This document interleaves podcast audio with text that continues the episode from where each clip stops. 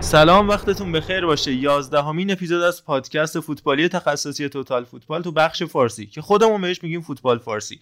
تو همین لحظه کلید خورد، استارت خورد و در کنار شما هستیم با کلی موضوعات متنوع. اول آبان 1400 دیگه آغاز حکومت آبان ماهی، دیدم دنیا جهانبخت هم استوری گذاشته بود در این حوزه، یعنی اینقدر سخیف شروع شده و همچنان اومده واسه نامردی. همین اول اپیزود همراه بشیم با بچه‌ها، سلام علیکی داشته باشیم. این بار مثل اپیزود خارجی که سنت چکنی کردیم با آقا سهیل شروع بکنیم. آقا عرفان، آقا میلادم که همراه ما هستن. سهیل جان سلام. سلام علیکم. خیلی خوشحالم که بعد از یه وقفه خیلی کوتاهی دوباره دارم با همه صحبت میکنم و کنار این تیم خیلی درست حسابی هستم. در خدمت شما عزیزان هم خواهیم بود. بفرمایید. سلام، منم سلام میگم خدمت همه شنونده‌ها و به غیر از اینکه خب بالاخره آبانی ها خیلی خوشحالن از اینکه آبان اومده، احساس میکنم که آبان مدت هاست که دیگه یه غمی رو داره با خودش و ما هم شریک هستیم تو اون غم. در واقع از آبان بود که دیگه چیزی مثل قبل نبود. عرض سلام و ادب دارم. انشالله که این اپیزودم مثل اپیزود خارجیمون با واقعیت و پیشبینی هایی که میکنیم جور عذاب در بیاد و خیلی باحال باشه. مخلصیم. بله، ما علاوه بر خرداد، بر آبان، مهر، آذر، دی، بهمن، اسفند، فروردین، اردیبهشت، تیر، مرداد و شهریور پرحادثه هم یادت کردیم توی این مدت و خودتون میدونید منظور من چیه. دلم میخواد گریه کنم برای قتل عام گل، برای مرگ رازقی. دلم میخواد گریه کنم برای نابودی عشق، واسه زوال عاشقی. بگذاریم از این اتفاقات یه مروری بکنیم به کنداکتوری که میخوایم در موردش صحبت بکنیم، ببینیم در مورد چه مباحثی میخوایم حرف بزنیم. از تیم پرسپولیس، بازیش با الهلال و البته بعدش فولاد هم صحبت میکنیم، اتفاقات بازی فولاد، گل زدن خریدای جدید، همینطور آقای گرشاسبی و مدیریتش به مجموعه فولاد. یه سری میزنیم به ماجرای قاسم حدادیفر و علاوه بر اینکه بهش ادای احترام میکنیم، در مورد حاشیه‌های جداییش هم صحبت خواهیم کرد و موارد مشابهش. از ماجرای عجیب تیم هوادار میگیم و بازیش با استقلال، ماجرای مالکیتی شمالیش، در مورد خوبان عالم به طور جداگانه سعی میکنیم صحبت بکنیم و البته در نهایت در مورد تیم، نمیدونم اسمش چی، همون تیم قرمز خراسان مرکزی، خراسان رضوی، نمیدونم چی باید بگم، همون تیمه اسمش که مشخص نیست. از همون ماجرای سیاه‌جامگان و فلان و اینا داریم تا الان هم که سیاه پوشان و مشکی پوشان و حالا هم پدیده و شر خود و کلا اسمی موندگار نیست اونجا. راجع بهشون حرف خواهیم زد. خیلی خوب، اول از همه قرار شد بریم سراغ بازی پرسپولیس. با پرسپولیس الهلال شروع می‌کنیم و میرسیم به پرسپولیس و فولاد در فولاد آرنا و پیروزی ارزشمند شاگردای یحیی گلمحمدی بعد از بیش از 719 روز فولاد رو در خانه شکست دادن. با سهیل شروع بکنیم که خودش هم پرسپولیسیه و بهتر میتونه راجع به بازی پرسپولیس الهلال صحبت بکنه. چی شد که انقدر پرسپولیس تو اون بازی بد بود و انتقادهای زیادی بهش شد؟ حالا از ماجرای پرواز گرفته تا آخرم معلوم نشد کی مقصر بود تا در نهایت رسیدیم به سالم الدوساری و رفقا و اینا.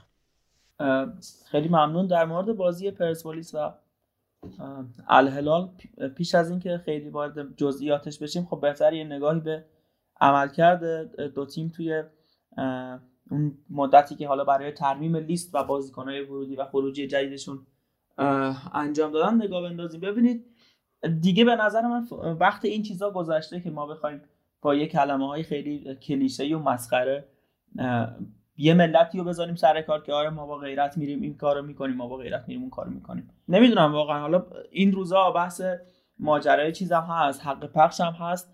خب وقتی که نگاه میکنیم به این عدده، من فکر میکنم اون باگ و خلأ دو تا تیم باشه دیگه، که یکی میره ماتوس پررا رو از پریمیر لیگ میگیره با 17 میلیون، یکی هم میره نمیدونم دنبال بازیکن آزادایی که تیم ندارن و تهش هم موفق نمیشه. از این مسائل که بگذریم، مشکلاتی حالا باشگاه پرسپولیس باش دست و پنجه نرم میکنه رام بذاریم کنار که الان وقتش نیست. کلا بازی خوبی هم ارائه نداد دیگه، یعنی از دقیقه 1 تا 90 انگار این پرسپولیس بود که 3 تا گل جلوه و توی لاک دفاعی باید باشه تا الهلال و از چپ و راست به قول آقای حکیمی سالم و ناقص و اینا همه کار خودشونو کردن. خیلی هم بازیکن خوبیه ظاهرا، یعنی این همه اصرار داشتن که به این بازی برسه، دلیلش هم دیدیم چقدر هم دوید ماشاءالله. یکم هم حالا ترکیب اشتباهی که چید، من خیلی روش حرف دارم، گذاشتن سیامک نعمتی توی دفاع راست تو روزی که ما نیازی نداشتیم اینقدر رونده باشیم. سیامک خیلی بازیکن رونده‌ایه ولی توی 1 به 1 و دفاع چندان از مهدی شیری سرتر نیست. حالا شیری مسائلی که داشته برای هوادارهای پرسپولیس سر جای خودش، ولی خب توی دفاع خیلی بهتر به کار میاد و گذاشتن امید عالیشا توی سمت راست هم یکی از اشتباه‌های دیگر آقای یحیی گل‌محمدی بود. بازیکنی که وقتی که پشت مهاجم بازی میکنه آزادتر، راحت‌تره و میتونه قدم بزنه، راه چی میگن حالا راه رفتنش خیلی روی شیپ تیم اثری نمیذاره، ولی وقتی که خب بال راست باشه اون فضا و گپ بسیار زیاد و طولانی که شکل میگیره توی سمت راست پرسپولیس دیدیم که روی گل سالمت دوساری و هم زده حمله گل دوم چقدر مشهود بود اون فضایی که شکل میگیره. نه دفاع راست میدونه که باید پوشش بده، نه دفاع وسط، و این گپ زیاد شکل میگیره. ما قبلا توی پرسپولیس حالا بشار حسن راست بازی میکرد، خیلی خوب این درکو پیدا کرده بود که برگرده، با اینکه خیلی بشار حسن هم بازیکن دفاعی نیست ولی یاد گرفته بود که چجوری با جایگیری و بستن فضا این مشکل رو حل کنه. یه ذره جلوتر که بریم، بین دو نیمه هم تعویضای خوبی از آقای گل‌محمدی واقعا ندیدیم دیگه. احسان پهلوان سابقه بازی تو وسط زمین رو داره ولی خب نه تو بازی که مقابل همچین بازیکن‌های قدرتی و به لحاظ فیزیکی فوق‌العاده اصلا نمیتونست، واقعا هیچ جوره نمیتونست مقابل محمد کانو و سلمان فرج دووم بیاره. به نظر من اگه قرار بود بازیکنی بیاد به زمین شاید کمال بود که شرایط بازیشو همون جوری که ظاهرا هنوزم هست نداره. نمیدونم واقعا چی به سر کمال اومده که یه سال همچنان داره با این معصومیت دست و پنجه نرم می‌کنه. تعویضش واقعا خوب نبود آقا یحیی. و به عنوان آخرین بخش این صحبت و سویچ روی بازی فولاد، میتونست ترکیب بهتری بذاره. ما میریم به کشور عربستان، کشوری که میزبان این بازی هست، نزدیک به 45-6 هزار تماشاچی توی بازیه و یه تیمیه که مقابلمون که چقدر به لحاظ آفنس قدرت زیادی داره و همون تیم به جای اینکه بیاد 4-4-2 با دو تا مهاجم تخصصی بازی کنه، موسی مارگایی که ذاتاً مهاجم نوکر رو میذاره هافبک یا بال راست و 4-2-3-1 بازی میکنه، ولی ما در مقابل میریم 4-4-2 بازی میکنیم که ستون فقراتش رو از دست داده. خیلی بازی نکردن با هم، یه بازی دوستانه مثلا دیگه اوج کار بازی‌های پرسپولیس بود با سپاهان و کلا به لحاظ چی میگن عملکرد یه ماهش خیلی خوب نبوده، ولی اشتباه بود به نظر من. میتونست محتاط‌تر بازی کنه، به امیری اصلا بازی نده، امیری که توی 9 روز 3 تا بازی انجام داده بود و همین شد که همین ماجراها پشت سر هم شکل گرفت که پرسپولیس این بازی رو با شکل خیلی بدی ببازه. البته که الهلال هم واقعا گربه سیاه پرسپولیس هر وقت خوش بازی کردیم. من آخرین باری که یادم میاد پرسپولیس الهلال رو برده، اون یکی چه دقیقه 90 بود که طارمی فکر کنم پنالتی گرفت تو آزادی و قبلش هم حالا تو اون بازی پرسپولیس یه گل هم خورد که آره گل به خودی شد فکر کنم چیزی، آره پاس داد و گل به خودی شد.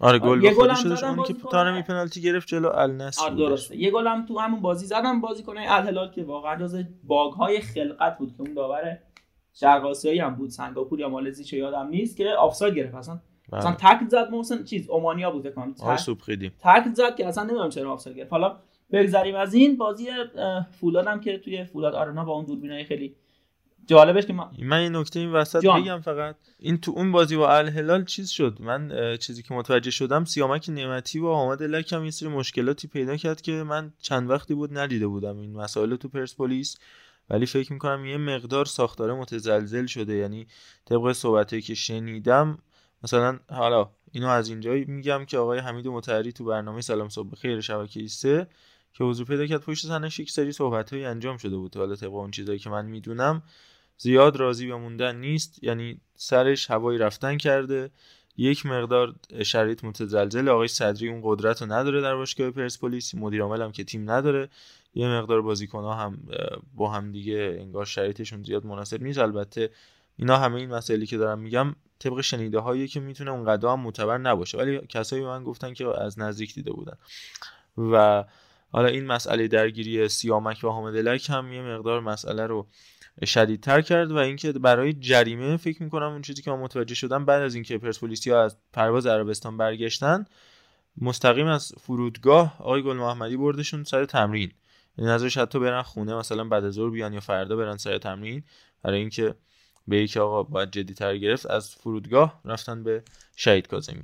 این هم اتفاقی که تو این بعد از این مسابقه رخ داد. و در مورد این صحبتی که داشتی من، خب ببینید بذار اینجوری بگم، هممون فوتبال بازی کردیم، یه صحبتایی توی زمین میشه که عصبانی میشیم، حرفایی میزنیم، فکر نمی‌کنم خیلی صحت داشته باشه، چرا که حالا بعدش هم یه استوری حالا سوری یا هر لفظی که براش بخوایم استفاده کنیم گذاشتن که آقا با هم خوبیم و اینا، ولی اگه بخوایم چی میگن با همین چیزایی که داریم نگاه کنیم به ماجرا، فکر نمی‌کنم این درگیری چندان چیز گنده‌ای باشه. توی فوتبال هست دیگه، نمونه‌اش خیلی بوده. و در مورد صدری هم من اگه از همین الان میخوام یه فرصتی باشه حالا هفته آینده مفصل صحبت کنیم در موردش، چرا که واقعا آقای صدری اونی نیست که خیلی از عزیزان فکر میکنن و صرفا یه مدیر اینستاگرامی. الان وقتو فقط میگیریم در مورد بازی فولاد هم. خب دیدیم که بازی اصلا پرسپولیس خوب شروع نکرد و واقعا هم شانس آورد که گل نخورد، یعنی هر چقدر که از بازی توی نیمه اول میگذشت به خصوص سمت راست پرسپولیس حملات عجیب غریبی و فولادیا ساختن واسش که واقعا حالا یه صحنه هم که خیلی شانس آورد دیگه که گل نخورد و اصلا روی چی میگن روی بازی تمرکز نداشتن، با ترکیبی هم که یه ذره به نظر من جای تعجب داشت دیگه، حالا گذاشتن فرید امیر و اینا.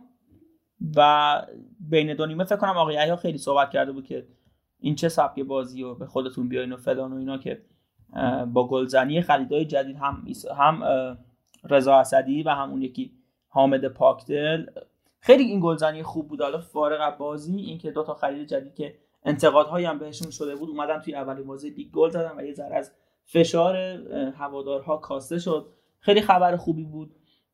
و کلا نیمه دوم متفاوتی از پرسپولیس دیدیم، به خصوص اون دقایقی که پرسپولیس به شدت حمله کرد و ثمرش هم دیدیم دیگه، گل‌ها رو زدن. حد فاصله فکر کنم 65 تا مثلا 80 و اینا، خیلی خوب بازی کرد واقعا و بازی خوبی ارائه داد. فکر می‌کنم این پرسپولیس توانایی دبل هتریک رو با احترام به بقیه تیم‌ها داره، با این لفظ که یه بازیکن کمکی، یه مهاجم نوک خوب که حالا اسم‌هایی از نروژ و دانمارک و حتی چمپیونشیپ گرفته تا همین کیروش استنلی خودمون مطرح شده، میگیرن و احتمالاً بتونن کاری کنن که در تاریخ ثبت بشه. من بیش از این خیلی نمیخوام صحبت کنم، چرا که در مورد گرشاسبی و دوربین هایی که آوردن حرف هست. ببین در مورد پرسپولیس و این دبل هتریکی که میفرمایید که خب دیالا همین الان هم ثبت شده، پرسپولیس کاری کرده که هیچ تیم دیگه فکر نمی‌کنم بتونه حالا بهش نزدیک بشه. اونم همون 5 تا قهرمانی پشت سر همه با هر کیفیتی، حالا مهم نیست، تو تاریخ زیاد نمیمونه که مثلا حالا چه اتفاقاتی افتاده یا نیافتاده. ولی در مورد بازی الهلال، حالا اگه برگردیم به عقب، خب من فوتبال رو داشتم با دامادمون می‌دیدم که به شدت پرسپولیسیه و یه نگرانی هم که داشتم اینه که من هیچ وقت با دامادمون فوتبال ندیده بودم پرسپولیس ببره، یعنی چیز ببازه. ولی خب خدا رو شکر اون روز رفتش از خونه ما وسط بازی و خدا رو شکر پرسپولیس باخت و این خیلی چیز زیبایی بود برای من. ولی حالا برگردیم به حالا حرفایی که زدید و اینها، من فکر میکنم که پرسپولیس اصلا تیم خوبی نبود. اینکه بهونه بیاریم نمیدونم چیز، اولا که راجب حق پخش رو نمیدونم پول ما رو ندادن، پول نمیدن، این ما مشکلات فلان داریم، نمیدونم ما تماشاچی نداشتیم، ما باید بریم عربستان بازی کنیم، عربستانیا بیان جا دیگه. این وضعیتیه که ما در ایران داریم دیگه. یعنی احساس می‌کنم هممونم کنار اومدیم باهاش، الکی فقط قور میزنیم. ولی اگر قرار به کاری بود باید کارهای بهتر و بزرگتری میشد به خاطر چیزای اتفاقات دیگه. ولی حالا اگه تو حوزه فوتبال بخوایم صحبت کنیم، پرسپولیس اصلا آماده انگار این بازی نبود. حالا اون اصلا یکی از دلایلم که میگه آماده نبود اصلا همین دیر رفتنشونه، نه به خاطر اینکه حالا مثلا دیر می‌خواستن برن، به خاطر اینکه احساس می‌کنم که کل تیم پرسپولیس، تیم حالا خارج از زمینش و اینا، مثلا که آماده نبود و نتونست کاری بکنه که حالا تیم سر وقت بره، همه این اتفاقات نیفته و اینا. انگار اصلا یه جوری شده بودن و من فکر می‌کنم که واقعا یکی از بدترین بازی‌های پرسپولیس بود در تمام این سال‌های اخیری که حالا اوج گرفته بود و خیلی خیلی بد بازی کرد و من اصلا خاطره‌ای ندارم از اینکه پرسپولیس جایی کار تاکتیکی کرده باشه یا فشاری آورده باشه. صرفاً به 2-3 تا پاس توی عمق و نمیدونم مثلا در رفتن عیسی الکثیر و اون شوتش و اینا فقط ختم میشه. تمام خاطرات ما از اون بازی از تیم پرسپولیس و البته اون دعوایی که اتفاق افتاد، منم خیلی عمیق نمیدونمش این دعوا رو، ولی به هر حال احساس می‌کنم تو شرایطی که پرسپولیس داشت واقعاً داشت تلاش می‌کرد که بیشتر گل نخوره و خب حالا مثلا عدم هماهنگی بین لک و سیاک نعمتی باعث شد که این اتفاق بیفته و خب این تو فشاره بود دیگه. یعنی من فکر نمی‌کنم خیلی عمیق بوده باشه این اتفاق. حالا محمدرضا ممکنه اطلاعات بیشتری داشته باشه، ولی من فکر می‌کنم که این خیلی عمیق نبود این اتفاق. و در مورد بازی فولاد هم فقط بگم که حالا دیگه خیلی هم طولانیش نکنیم بحثو. راجع به بازی فولاد، من بازی استقلال رو ندیدم ولی خب بازی فولاد رو به خاطر خستگی کلاس نشستم نگاه کردم و اینها و فکر نمی‌کنم باز پرسپولیس خیلی قوی بوده باشه تو اون چیز. یعنی این چیزی که سهیل تعریف می‌کنه از حملات شدید پرسپولیس و اینا، من خاطری ازش ندارم.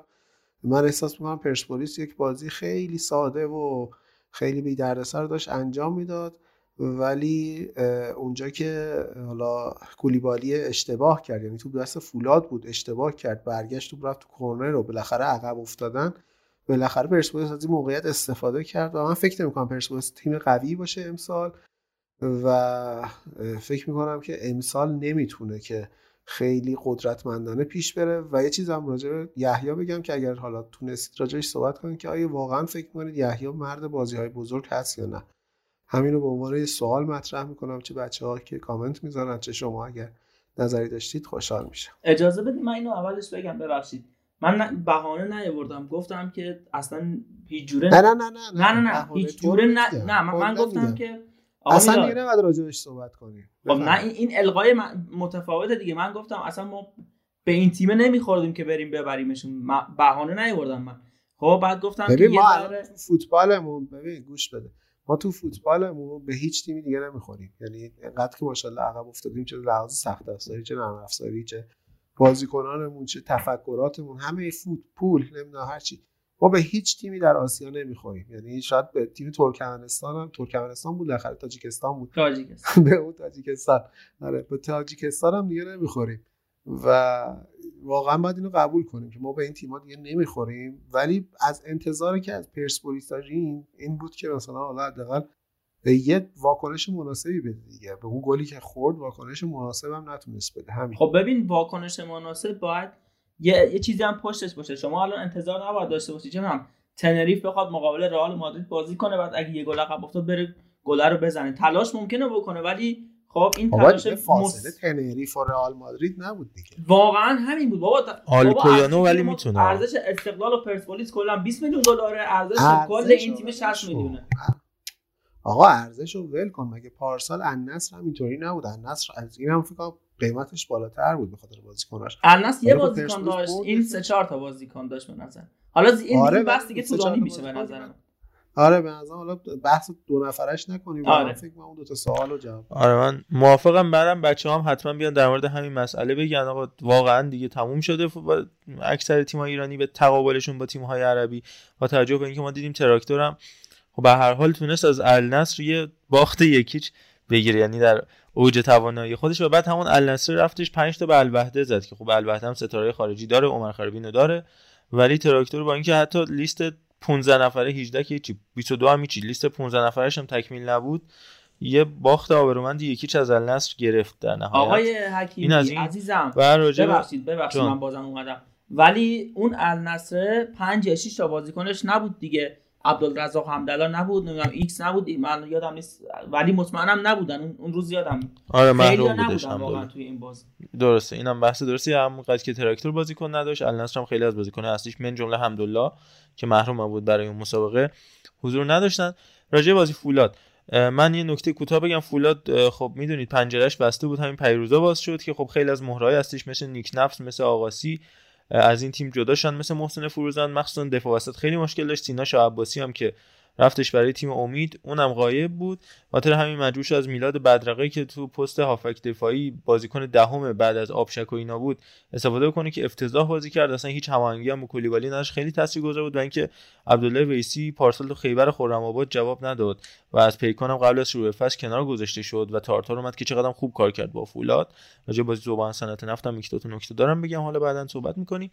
من واقعا نمیدونم عبدالله ویسی واقعا به نظر مثلا مربی در حدی نیستش، اونم تیم نکونام این همه مدت نکونام تیمو بدون شکست نگه داشت. من خیلی انتقاد دارم به نکونام، اصلا مورد علاقه من نیست چه از لحاظ تاکتیکی چه از لحاظ شخصیتی، ولی اصلا اون تیم کجا این تیم کجا و تیمی که 25 هفته پشت سر هم 25 بازی پشت سر هم شکست نخورده بود یهو تو اولی مسابقه خونگی میاد اینجوری شکست میخوره. و این نشون میده که چقدر تفاوت سطح هست بین افراد، بین تیم ها و بین مربی‌ها و البته شاید بین مدیرها، چون مسئله آقای گرشاسپی هم مطرحه. راجع به پرسپولیس هم اینو بگم که رضا اسدی بی‌نظیر بود، یه پاس فوق‌العاده به حامد پاکدل داد که تک به تکو خراب کرد پاکدل، اما اینکه با این قد کوتاهش به قول آقای کومان از نیمار تو هوا خطرناک‌تره واقعا درسته. به همین پرسپولیس هم همینجوری گل زده بود تو آلومینیوم پرسپولیس حامد پاکدل فوق‌العاده است رو ضربات سر.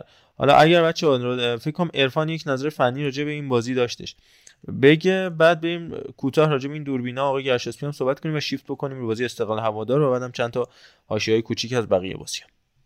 بله خیلی ممنون از دوستان. والا نظر که یکی از مخاطبا مثل اینکه درخواست کرده بود بحث فنی پرسپولیس رو انجام بدیم، من هم حالا برام به وقتی که داشتم از چند تا سایت داخلی و خارجی بررسی کردم، اینا رو چه سری کلیپ دیدم راجع به بحث فنی بازی پرسپولیس الهلال، بدون اینکه این بحث‌های سخیف نمیدونم هواپیما و این مسائل رو پیش بکشیم بریم تو بازی. وقتی یک تیمی سیستم 442 پیاده میکنه باید ضد تاکتیکاش رو بدونه. اصولا یحیی گل‌محمدی فارغ از این که یعنی بیش از این که مربی تاکتیسیانی باشه، مربیه که میتونه روند بازی رو مال خودش بکنه. فوتبال مالکانه رو در ایران یکی از مربیان ایرانی که پیاده میکنه یحیی گل‌محمدیه. توی اون ورژن قبلیش به خصوص تو پرسپولیس فوق العاده این کارو زیبا انجام میداد، 22 تا بازی اگه اشتباه نکنم نباخته بود تا فینال حذفی که به سپاهان باختن سر اشتباه گلرشون و اون موقع حقش نبود به نظر من اخراج چه که اخراجش کردن. اما وقتی 442 میذاری میگم اصلا تو ایران 442 بازی کردن یه خورده سخته چون بازیکن‌ها خیلی آداپته نیستن برای اینجور بازی. بهترین ضد تاکتیک اگر بتونه تیم حریف بازی بکنه 4-2-3 که دقیقاً الهلال همین سبک اومد تو زمین و با نفراتی که داره.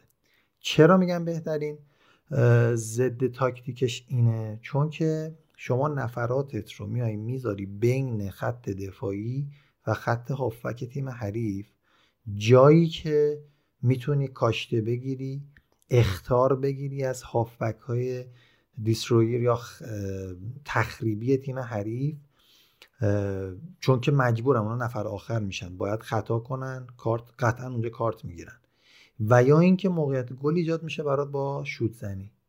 تمام این چیزهایی که من الان گفتم خدمتتون رو در این بازی ما دیدیم. یعنی 16 تا حمله تیم الهلال داشت که 13 موردش دقیقاً از همینجا بود. یعنی لاین بین خط دفاعی تیم پرسپولیس پشت سر اسدی و سرلک، اسدی و سرلکی که دبل پیوتشون در نیومد برای پرسپولیس تو این بازی. یعنی دوساری وقتی که به سمت وسط حرکت میکنه یا باید دفاع کنار از پشتش بیاد یه خطا بکنه یه اثری بذاره یا باید هافک دفاعی بره توپو قطع بکنه. نعمتی پشت سرش دوید، اسدی هم داشت نگاش میکرد و ضربه رو زد، رفت اونجا که دیگه لکم نتونست، یا به قول آرش عزیزمون غم نباشه.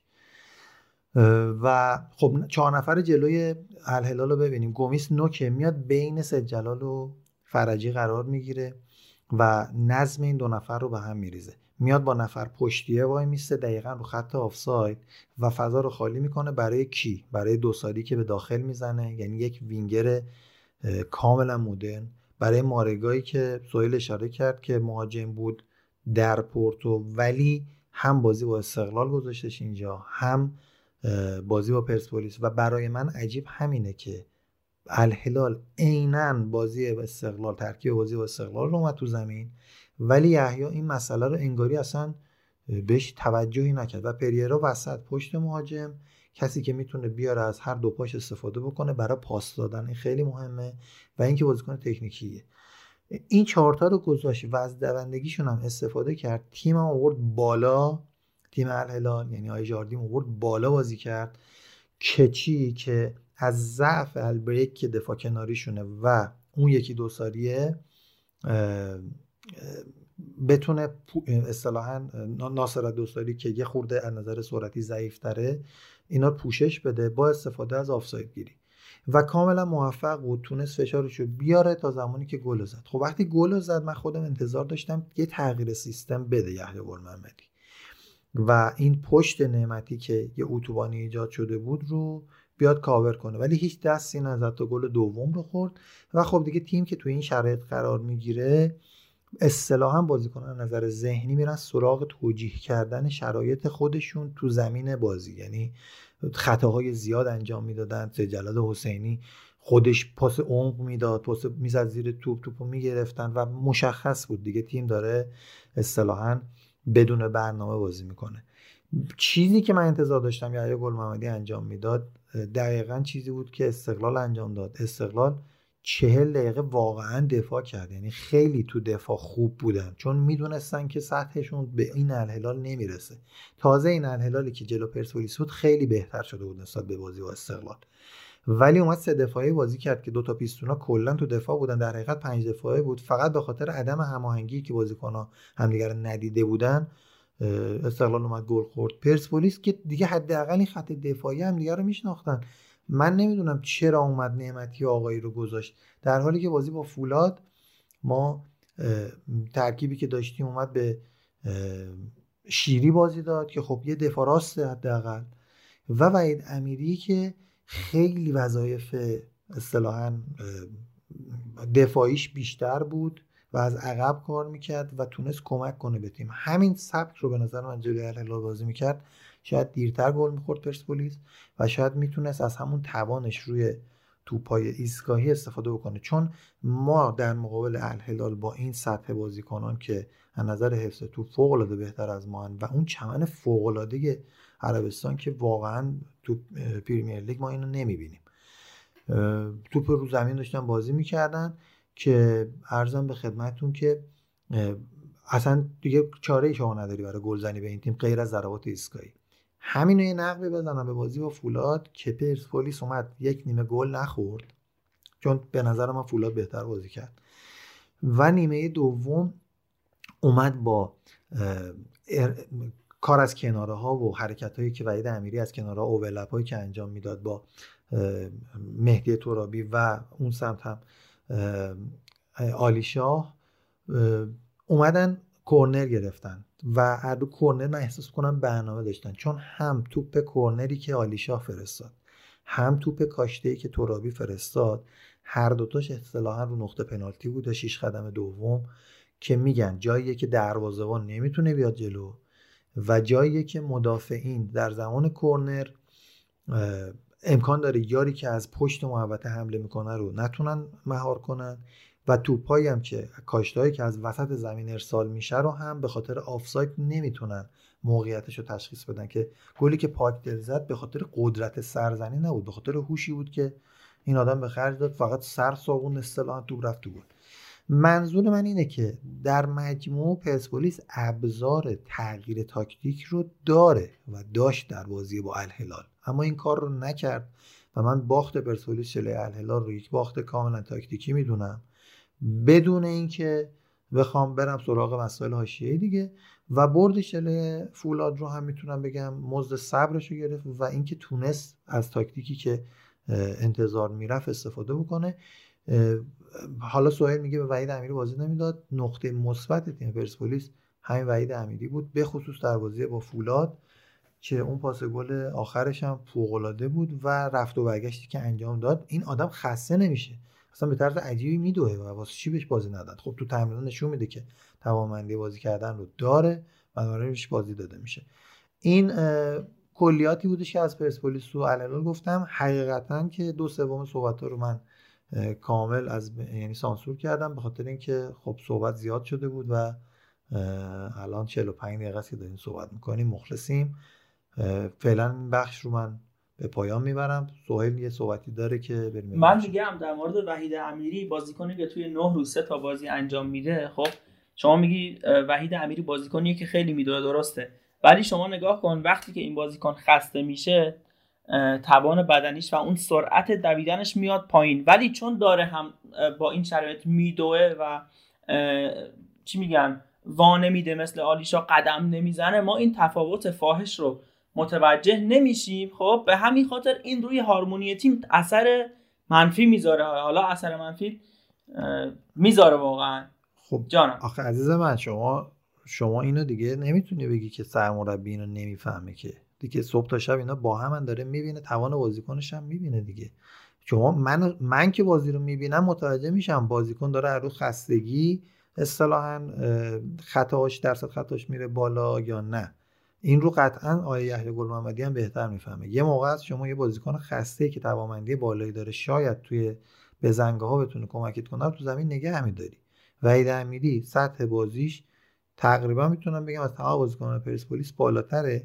اون مطالبی که نگفتم همینا بود. یک بخشش این بود که تیم پرسپولیس بازیکنی که نیاز داره در کل یک پلی میکره که با رفتن بشار رسن به نظر من کلا 40% 50% قدرت پرسپولیس افت کرد و مشکل اونه، نه چیز دیگه، یعنی دنبال چیز دیگه ای نگرد واقعا. پرسپولیس اگر یه دونه هافک بازی ساز بیاره دوباره میشه همون تیم قدرتمند، کما اینکه تو بقیه پست‌ها تغییر زیادی نداشته و بازیکنان بدی هم جذب نکرده. همین رضا اسدی بازیکن بدی نیست، خود سرلک بازیکن بدی نیست، ولی اینا یک مکمل خوب نیاز دارن که باید جلوشون بازی بکنه، یعنی اینا براش تخریب بکنه، تو بدن بهش بازی سازی بکنه، تو بندازه زیر پای وحید امیری. الان وحید امیری شده پلی میکر پرسپولیس و خب این یعنی ضربه به تیم پرسپولیس و هر تیمی که میخواد از سیستم حالا افتخاراتش قهرمانیه که داشته دفاع بکنه، بدون پلی میکر نمیشه. خلاص فکر میکنم بحث کامل و جامعی هم بوده راجع پرسپولیس و مسئله تاکتیکیش. اگر که حتما نظری دارید بیایید و بهمون بگید، برامون کامنت رو بذارید. من خیلی هم تشکر میکنم همینجا از دو سه تا از بچه‌ها، اردلان یسزاده عزیز، مهدی ساو عزیز و همینطور سینا نجفی که کامنت بسیار خوبی هر کدومشون گذاشتن و خیلی خیلی خیلی خیلی ازشون متشکریم بابت کامنت‌های کوشن. حتما راجع به صحبت‌های عرفان و بحثی که راجع به تاکتیک پرسپولیس داشت مباحثش با سهیل عزیز به ما نظراتتون رو بگید. این از این. من راجع به این مسئله دوربین من فقط چیزی که میدونم رو بگم، نه اصلا بحث نظرتون نیست. اون چیزی که من متوجه شدم اینه که اون دوست عزیزمون که میشه کارگردانی و تهیه کننده هر دوشون یه نفر بودن در مرکز خوزستان، ایشون زحمت کشیده بود 4 دقیقه خروجی آنتن رو گذاشته بود خروجی خط آفساید و به خاطر همین شما تصویر رو شکلی میدیدید و دروازه‌بان فولاد رو میدید وقتی داشتش که حملات پرسپولیس انجام میشد. یه سری دکمه هست روی اون میز کارگردان که باش دوربینا رو سوئیچ میکنه، قطعا دیدید خودتون تو پشت صحنه های برنامه تلویزیونی. این بنده خدا زحمتش بزرگی کشیده بودیمونش که خروجی آنتن، خروجی خط آفساید بود، مثلا اون دوربین داشت برای خودش میگرفت، ایشون سوئیچ نمیکرد، گذاشته بود رو خط آفساید و رفته بود. و اینکه حالا آقا گرشاسپی هم زحمت کشیده بودن، دوربین خریده بودن اچ دی. من آره یه چیز بگم قبول آقا، مثلا حالا این مشکلی پیش اومد، چرا زوم میکرد رو دروازه‌بانه؟ من اینو نفهمیدم، اون که پشت دوربین بود چرا زوم میکرد رو دروازه‌بان وقتی دروازه‌بان هیچ. آها ببین ما خیلی از اوقات این اتفاق رو داریم. ببین شما چون چون نمیبینیم که داره چه اتفاقی میفته رو دوربینای دیگه، دوربینای دیگه آزادن، زومشون رو میکنن، زوم این زومات میبرن بالا میارن پایین، اصلا آسمون رو میگیرن، ما که نمیبینیم چه اتفاقاتی داره میفته. مثلا داره امتحانشو میکنه ببینه اگه مثلا موقعیت خطرناک پیش اومد چیکار باید بکنه، چه جوری زومش. این دوربینم که انگار همشون تازه بودن، این داشت یه قلق گیری میکرده و نمیدونسته که خروجی آنتن خروجی دوربینمونه. حالا ما شانس آوردیم نرفته دوربین جای دیگه‌ای بچرخونه و به جای دیگه رو نشون بده، حالا یه زوم ساده بوده، شانس آوردیم من به نظر من که فقط زوم کرده، میتونست خیلی اتفاقات دیگه بیفته با ترجمه که اون بنده خدا نمیدونست که خروجی آنتن خروجی دوربین اونه. این ماجرای دوربین فولاد بودش. مفصلا راجع به مدیریت آقای گرشاسبی و اوضاع فولاد صحبت خواهیم کردش در هفته های آینده، الان چون که بحث پرسپولیس همون طولانی شد و من هم نمیخوام که بیش از حد طولانی بشه اپیزودها، از ماجرای فولاد میگذریم بریم سراغ بازی استقلال و هوادار. من راجع به شرایط تیم هوادار یه توضیح کوتاه بدم، اگر که موافق باشید بیشتر حالا عرفان و بقیه بچه‌ها صحبت بکنن راجع به خود مسابقه و بعد راجع به بقیه بازی‌ها حرف بزنیم. من جمله بازی تیم گلگهر هم من توضیح کوتاه راجعش خواهم داد، مشارکت تیم پدیده و البته خوبان عالم و اینجور مسائل. این رو بگم که تیم هوادار احتمالاً تا چند روز یا شاید چند هفته آینده نامش تغییر خواهد کرد به تیم دیهیم و به طرز عجیب غریبی تیم نیامده به لیگ برتر برای بار سوم فروش خواهد رفت. یعنی اول که مسئله سرخپوشان پاکدشت و استقلال جنوب تهران بودش و بعد تبدیل شد تیم به هوادار، رنگش شد بنفش و بعد هلدینگ مصنوعی و آقای خبیری اومدن خریدنش و حالا فروش رفته به هایوب و آقای بهرام امیری هم شده در واقع مدیر تیم و به طرز عجیب غریبی هی داره شرایطش تغییر میکنه. مدیر عاملش هم آقای علیرضا اسدی شدن که مدت دبیرکل فدراسیون بودن و حراست فدراسیون و خودشون فوتبالیست بودن و در نهایت در چند روز آینده به تیم دیهیم تغییر نام خواهد داد. این خبر اختصاصی خودمون باشه. آره تیم قدیمی که تیم دوم استقلال محسوب میشد تیم دیهیم زمان قبل از انقلاب و الان به اون نام دوباره باز خواهد گشت. واقعا هم تیم دوم استقلال دیگه، خیلی از بازیکناش مثل آقا خان، مثل قاضی و سرمربیش هم که رضا انیتی استقلالی سابق به شما میان، لباسش هم که آبیه و تبلیغش هم که هایبه، یعنی خود استقلاله. این از این ماجراهایی که راجع به تیم هوادار داشتیم. عرفان، سهیل و میلاد عزیز اگر راجع بازی استقلال بحثی دارین بفهمید. بله قاضی هم که تمام تیم‌های ایران بازی کرده نه استقلال، ولی خب چون خودش من باهاش صحبت کردم شنبه هفته گذشته، من کلا پیش تیم هوادار بودم، اینو میگم که خودش میگفت استقلالی هم این است. من فقط یه نکته رو اضافه بکنم، تمام سعی خودم به شخصه حالا این هستش که زمانی که بحث فنی میکنم واقعا علاقه و اون بحث طرفداری خودم رو حداقل نسبت به تیم خاصی نادیده بگیرم و اینطوری حالا راجع به بحث فنی سعی کنم صحبت بکنم که بتونم راحت تر باشم.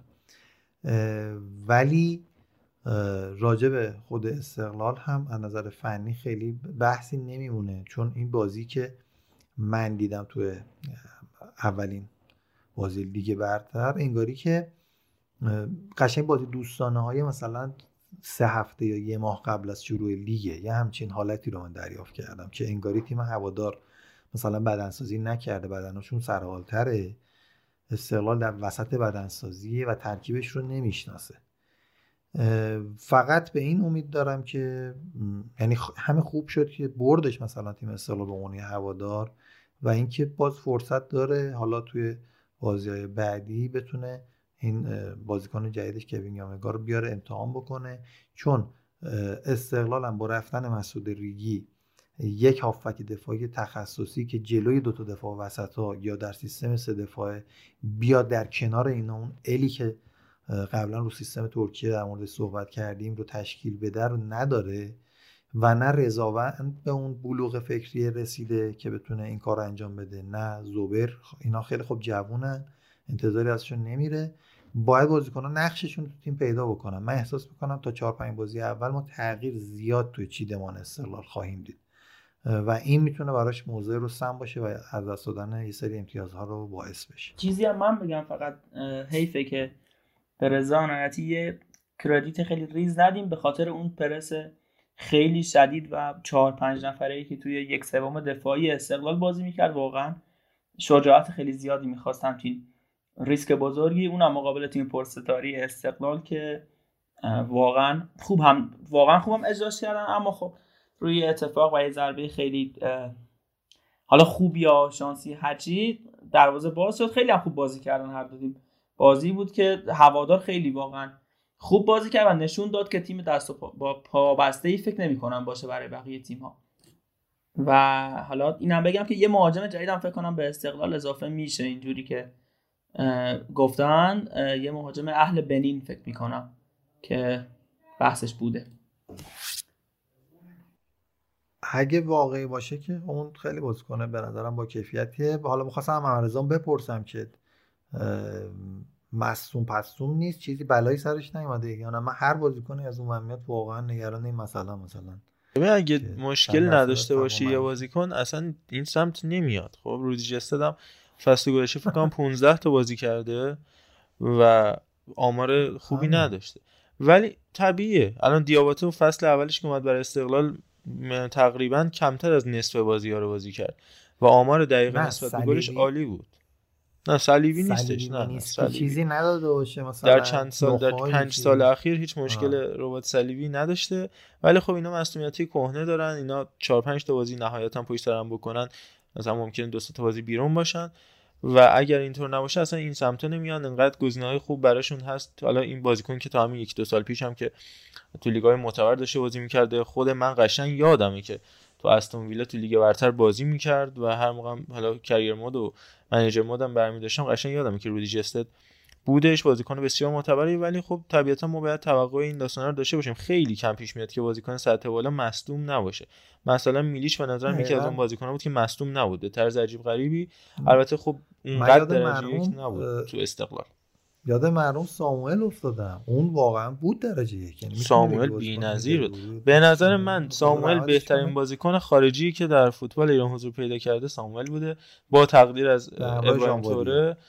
من میگم از جانواریان بهتر بود. این جانواریا چون که خلاقیت بالایی داشت، گل حتی گل میزد، کاشته میزد. اینا خب بازیکنای گلزن تو فوتبال اصولا میگیم دیگه مهاجما جذابتر و محبوبترن. ساموئل خب دفاع بود، هافک دفاعی، دفاع چپ، دفاع وسط. البته همین شاید کمتر دیده میشد، ولی کیفیت و اون دید فوق العاده ساموئل من تو کمتر کسی دیدم. عماد رضا، ابراهیم توره، ادینیو همه فوق العاده بودن، اما اون کیفیت، اون کلاس بازی ساموئل من واقعا تو هیچ بازیکنی ندیدم. حالا این نظر منه ها، اینکه پست خوبا بوده قطعا، ولی پستش خیلی متفاوت بود دیگه. من مثلا مام بابا تیام واقعا کم بازی کرد، ولی نشون داد که مهاجم یعنی چی، یعنی تعریف کرد مهاجم و رفت. با مام تیام هم همینطور به نظر من. حالا مام تیام چندین پله از تمامی مهاجمای خارجی که تو فوتبال ایران اومدن بالاتر بود. بازیکنی که رفت تو فنرباغچه هم نشون داد کیفیت بالاشو، بیش از 15 تا گل زد تو لباس همون گل ترکی. خلاصه بازیکن زیاد بوده، ولی اون تو اون پست بله ساموئل به نظر من یاد داد و دارم هرچی فکر میکنم به اون ترکیب استقلال منتخب آسیا بود. آندرانیک، تیموریان، ساموئل، نکونا، مگه داریم؟ مگه میشه؟ واقعا تیم بی‌نظیر بودش. همش زیاد، یعنی شماره 7 استقلال 78 خیلی مهمه. همش موسیسه. نه آقا، نه اون موقع خزانه دولت دست شماره 78 وقتی میشن رضاوند و سعید مهری به جای مجیدی و جباری و شیش هم همینطور. حالا روزبه باز بازیکن خوبیه به جای نکونام. دیگه بحث زیادی راجع به تفاوت سطح استقلال این زمان و اون زمان به نظرم نمیمونه. این از این. آقا یه سر بریم فوتبال ملی توی این فرصتی که داریم، بعد دوباره برمیگردیم به فوتبال باشگاهی، یه بریکی داشته باشیم. به نظرم تا الان حدود 40 دقیقه از پادکستمون گذشته. یه سر فوتبال ملی بزنیم ببینیم که چه خبر استوکس هم بازیکن بی‌نظیر بود، اما یه ضرب المثلی هست که میگن یه بازیکن 40% که مطمئن باشه خیلی بهتر از یه بازیکن 90% نامطمئنه. خاطر همین خب استوکس اصلا جدا اون رده بندی به نظر من به حساب نمیاد. آقا این ماجرای خوبان عالم چیزی که مطرح شد، سوالی هم که از آقای عزیزی خادم پرسیده شد، خودش اول تلویحاً به نظر من تایید کرد، اصلا گفت هر کسی که نفسش حق باشه، قدم حقی داشته باشه ما ازش دعوت میکنیم بیا تو فدراسیون. بعد خیلی ماجرا داره پیچیده میشه، خودش اومد تغییرش داد به اینکه همه مردم ایران دعا، منظور من دعا کردنه، و بعد دوباره همون جمله رو ادامه داد میگه این اراجیف چیه، کی اینا رو مطرح کرده.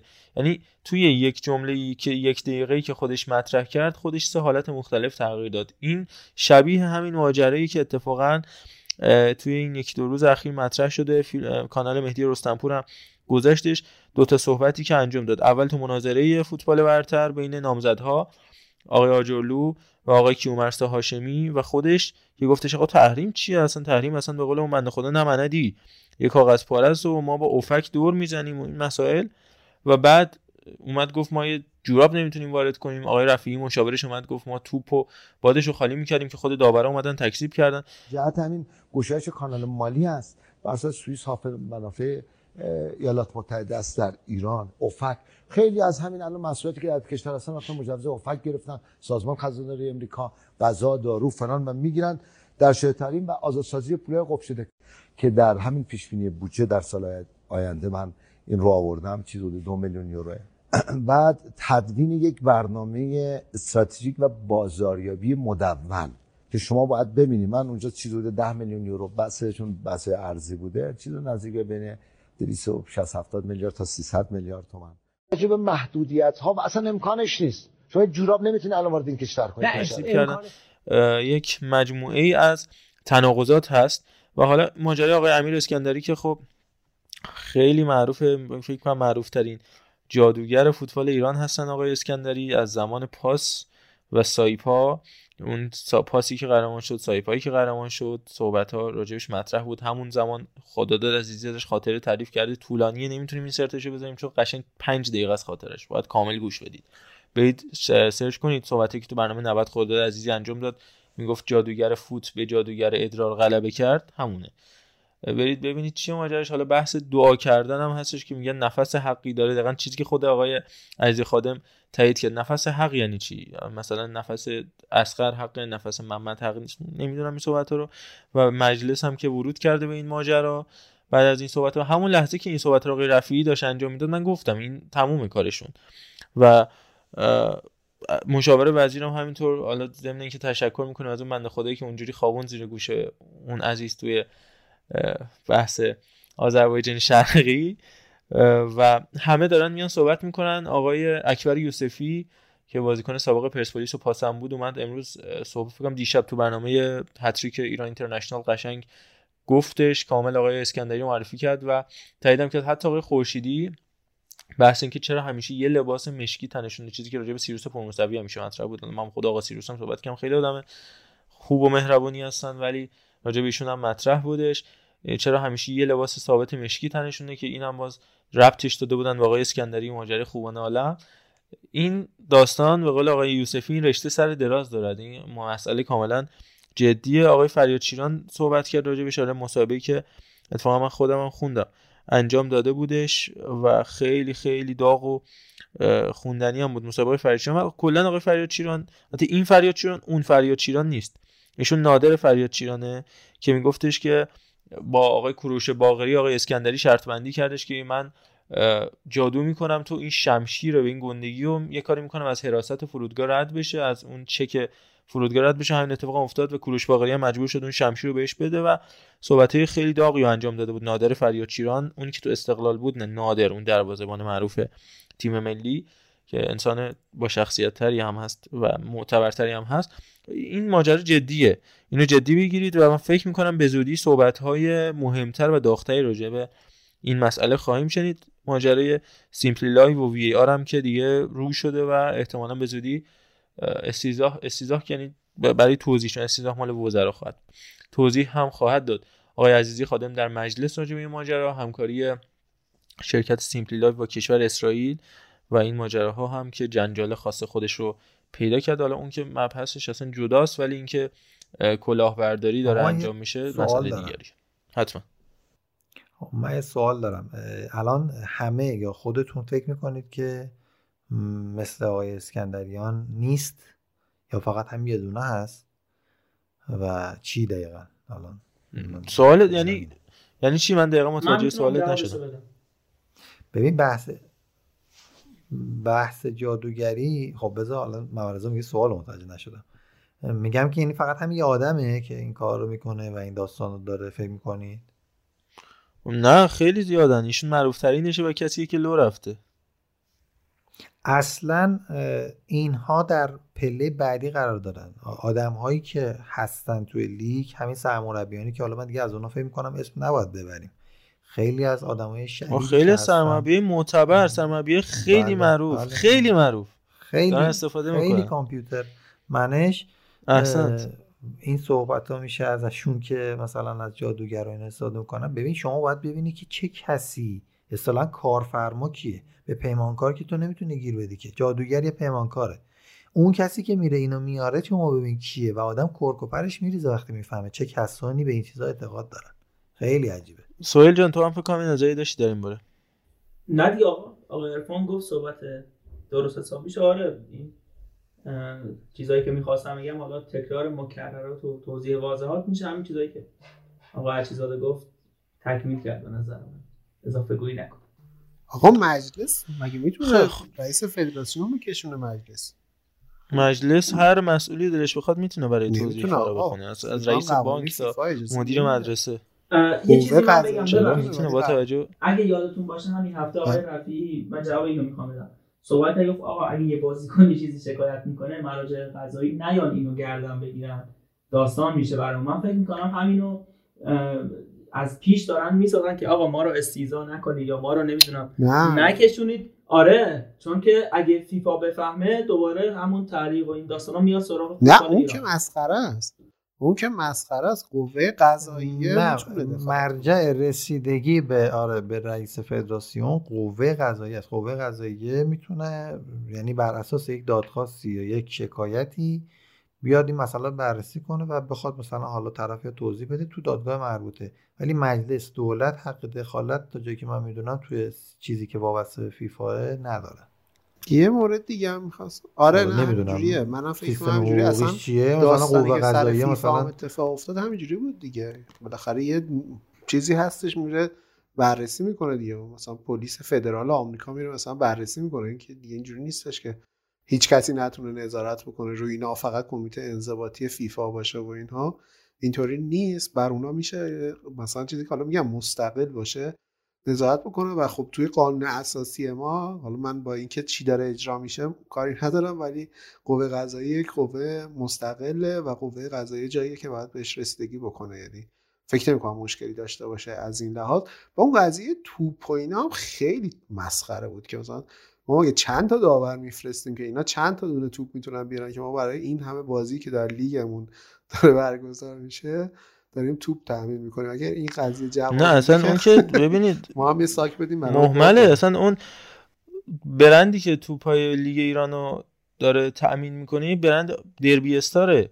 بازیای AFC که اصلا زیر نظر دربی استار برگزار نمیشه. نایکی توپای آسیا نه فکر می‌کنم مگر منظورشون بازی تیم ملی باشه. احتمالاً رفتن از فروشگاه‌های اون شهرهایی که رفتن خریدن خالی کردن آوردن دیگه. مثلا اینطوری من درک نمی‌کنم جدی اصلا. از اون یعنی ما ادعا هزار پرفورمنس هیچی، واقعا جوراب نمیتونی، اگه جوراب نمیتونی بیاری تا این لباسای آلشپورت کلا حرف زیاد گندگو. آره و الان سپاهان لباسش واقعا آلشپورته، چون من دارم لباسه رو، واقعا آلشپورته، واقعا کیفیتش فوق العاده است. من فکر می‌کنم چون توش هم نوشته میدین جرمنی آلمانیه. و اون آقای آذری، آقای ساکتینا که صحبتشون هستش که آقا ما همه کار میتونیم، من اصلا این همه تناقض من درک نمیکنم. کی داره درست میگه، کی داره دروغ میگه؟ اون آلمانی نیست. اینا الان آقای ساکت الهامی پیروز من دیدمش میگن لباسای جدیدتون چه خوشگله، میگه اینا فیکه، اینا نیست آلشپورت. خودشون میدونن اینا آلشپورت نیست. من نمیفهمم الان یعنی چی، واقعا لجن گرفته. آقا اسم آقای ساکت آوردی، من فانم بگم که این هفته گویا هفته سپاهان هم بوده که واقعا پدیده عجیبی بود. من تازه باش آشنا شدم، صرفا خواستم اسمش ببرم که هفته سپاهان رو تبریک میگیم که به خاطر میزبانی ژاپن این تیم تونست در جام باشگاه‌های جهان بازی بکنه و هفته سپاهان داریم. اصلا دلیلش همین بود دیگه، دلیلش هفته سپاهان، این هفته رفتن جام باشگاه‌های جهان. زیباست. و تنها دروازه‌بان ایرانی که در جام باشگاه جهان بازی کرده کیه دوستان اگر گفتید؟ ایرانی؟ محمد سواری. بله، محمد سواری تنها دروازه‌بانی که در جام باشگاه جهان بازی کرده. خیلی خوب. این از اگر موافق باشید یک شیفتی بکنیم روی شرایط تیم پدیده یا شهر خود رو یا هرچی. این تیم الان باید کرمان باشه و آماده بشه برای بازی با مثل رفسنجان، ولی بازیکنش تا آخرین خبری که من داشتم در یک دو ساعتی گذشته هیچ کدومشون نیستن اونجا، در حالتی که بازی ساعت 4 فردا که میگم برای شما دیروزه، چون اینجا شنبه است و وقتی شما گوش میکنین دوشنبه بعده. بازیکناشون نرفتن به رفسنجان و کرمان در پی ماجراهایی که خودتون میدونید و اینکه صبح امروز مدیران باشگاه شهر خودرو آقای معمایی، آقای حمیدآبی و آقای سید صالحی که مدیر تیم منصوب شدن تا حالا یک بار هم به خراسان نرفتن. تو تمام این مدت تهران بوده مدیر تیم و نمیدونسته حتی قبل از بازی شهر خودرو با آلومینیوم که آقای مهاجری نمیتونه رو نیمکت بشینه. مصاحبه کرده گفته آره آقای مهاجری امروز لب خط ان شاءالله میتونن به بچه‌ها کمک کنن الی آخر. صبح امروز یک جلسه‌ای رو داشتن مدیران این تیم در مجموعه شهر خودرو در سمت مول صدرای تهران و از اونجا قرار بوده که منابع مالی تزریق بکنن، نتونستن و همچنان پنجرهشون بسته است، هیچ بازیکنی ندارن، بازیکنی که خریدن نمیتونن استفاده کنن، محسن ربیع‌خوا، مهدی شریفی و کلی بازیکن مهم دیگه. و لیستشون رو اگر دیده باشید 3 تا بازیکن ذخیره داشتن که 2 تاشون دروازه‌بان بودن، دفاع راستشون هافک وسط بود و الی آخر. و شکایتی که کوزین انجام داده که 2 بارم خود کوزین گفتش بیاد اصلا نصف پول منو بدید، اصلا بیاد به من بگید پولمو نمیدید، بیاد بگید فقط نمیدید، من بعداً با شما توافق میکنم و باز هم کسی جوابشو نداده. این بنده خدا مجبور شده شکایت کنه. خیلی شرایط عجیبیه. حالا دوستان بقیه بچه‌ها هم بگن راجع به این مسئله. و یادتون هست ما سیاه جامگان رو داشتیم که امام جمعه فتوا میداد، میگفت اسمش عوض شه بشه مشکی پوشان، بعد شد دیار خراسان، پیام مشهد، ابو مسلم. 2 اپیزود گذشته راجع به آقای پهلوان مقدم و باشگاه پیام خراسان صحبت کردیم. نمیدونم چرا فوتبال کلا اونجا اینجوریه، یعنی نمیتونن سالم پیش ببرن کار رو اصولا. تازه آقای مهاجری خودش مشهدیه، تو کنفرانس مطبوعاتیش هم گفت من الان دلم میسوزه، خودم این تیمو آوردم لیگ برتر، دلم واقعا میسوزه برای این تیم، یعنی هیچ کسی 2 روزم تو این تیم نمیمونه. حالا مهدی رحمتی که شاید یادتون باشه آخرین مصاحبهش اومد گفت اسم این تیم رو از زیر عنوان من، از زیر اسم من بردارین. بچه نظر شما چیه؟ ببین من به شخصه خیلی نظری اصلا نمیخوام بدم، به خاطر اینکه اصلا مشکل فقط پدیده یا همین این یه باشگاه نیستش. اصلا باشگاهی که مشکل نداره در ایران رو شما من نشان بده و بگو که چرا فکر میکنی مشکل نداره. اصلا سیستم باشگاه داری در ایران که کلا درست نیستش. وقتی بزرگترین باشگاه کشور صاحبشون معلوم نیست کیه و یه اسم دولت پشتشونه، دوباره میرسیم به همون بحث استقلال و پرسپولیس و باشگاهایی که حالا الان سهیل میگه مثلا گلوگوهر و اینا. خب اینا که یه سری چی میگن معادنن، یه سری پالایشگاه فلان و بیساره، اومدن یه سری هزینه هاشون رو برای معافیت های مالیاتی یا هر دلیل دیگه که فکر میکنم اون سری به نامدد اینا توضیحات شد داد دیگه. کدوم باشگاه طبق اصول داره میره جلو؟ حالا مثلا دیگه سپاهان فکر میکنم با برنامه ترین و با استراکچر ترین باشگاهه که میتونیم بگیم فرمش خوبه، ولی محتوا رو بری تو برش که این داستان این باشگاه از کجا شروع میشه، باز چرا یه کارخونه یه سیستم اینطوری در ایران باشگاه دارد که باز مالکیتش یه بخش اساسش میرسه باز به دولت و این کلا زیر سواله. خب این طبیعیه که یه باشگاهی هم از توی شهرستانی بیاد تمام افتخار خود این مشهدی‌ها، خود این استان خراسانی‌ها من جمله رضا عنایتی و همه کسایی که اونجا هستن میگن آقا این تیم ابو مسلم بوده، ابو مسلم، سیاه جامگان، اینا اسمایی که داشته، اصلا با این اسم از طفولیت اینا اومدن تو این باشگاه.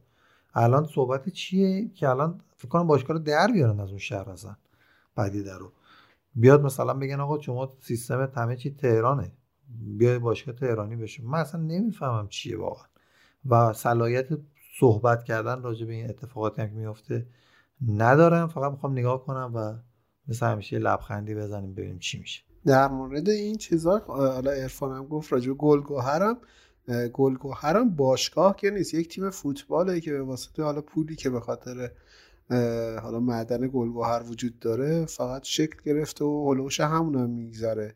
یعنی الان سایتش هم من نگاه کردم که مطمئن بشم از این که حالا اتفاق دیگه ای براشون نیفتاده، که در حد مثلا 4 تا عکس گذاشتم تو معرفی باشگاه، خیلی زیباست که متن هم نیست، 4 تا عکس گذاشتم و نوشتم مثلا اینجا قرار ورزش همگانی انجام بدن، ورزش کارگری دارن و نمیدونم کانون استعدادیابی بسکتبال دارن ولی باشگاه نیستن. یعنی اینم باز یکی از اون مشکلات دیگه. و خب باز بخوام بگیم مثلا الان نفت مسجد سلیمان هم همینه.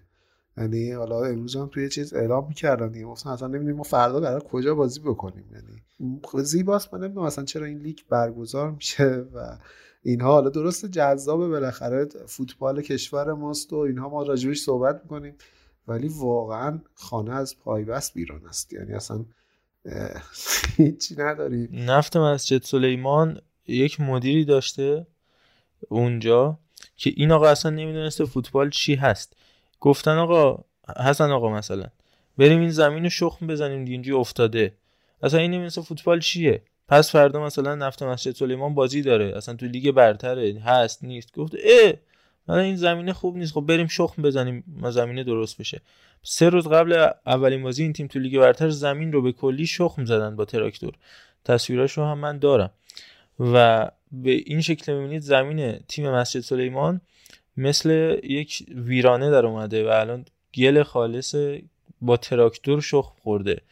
اینو هر جای دنیا بگید بستریتون میکنن که 3 روز قبل بازی زمین رو زیر و رو میکنی با تراکتور، میافتی به جون زمین چمن خودت و واقعا نمیدونم واقعا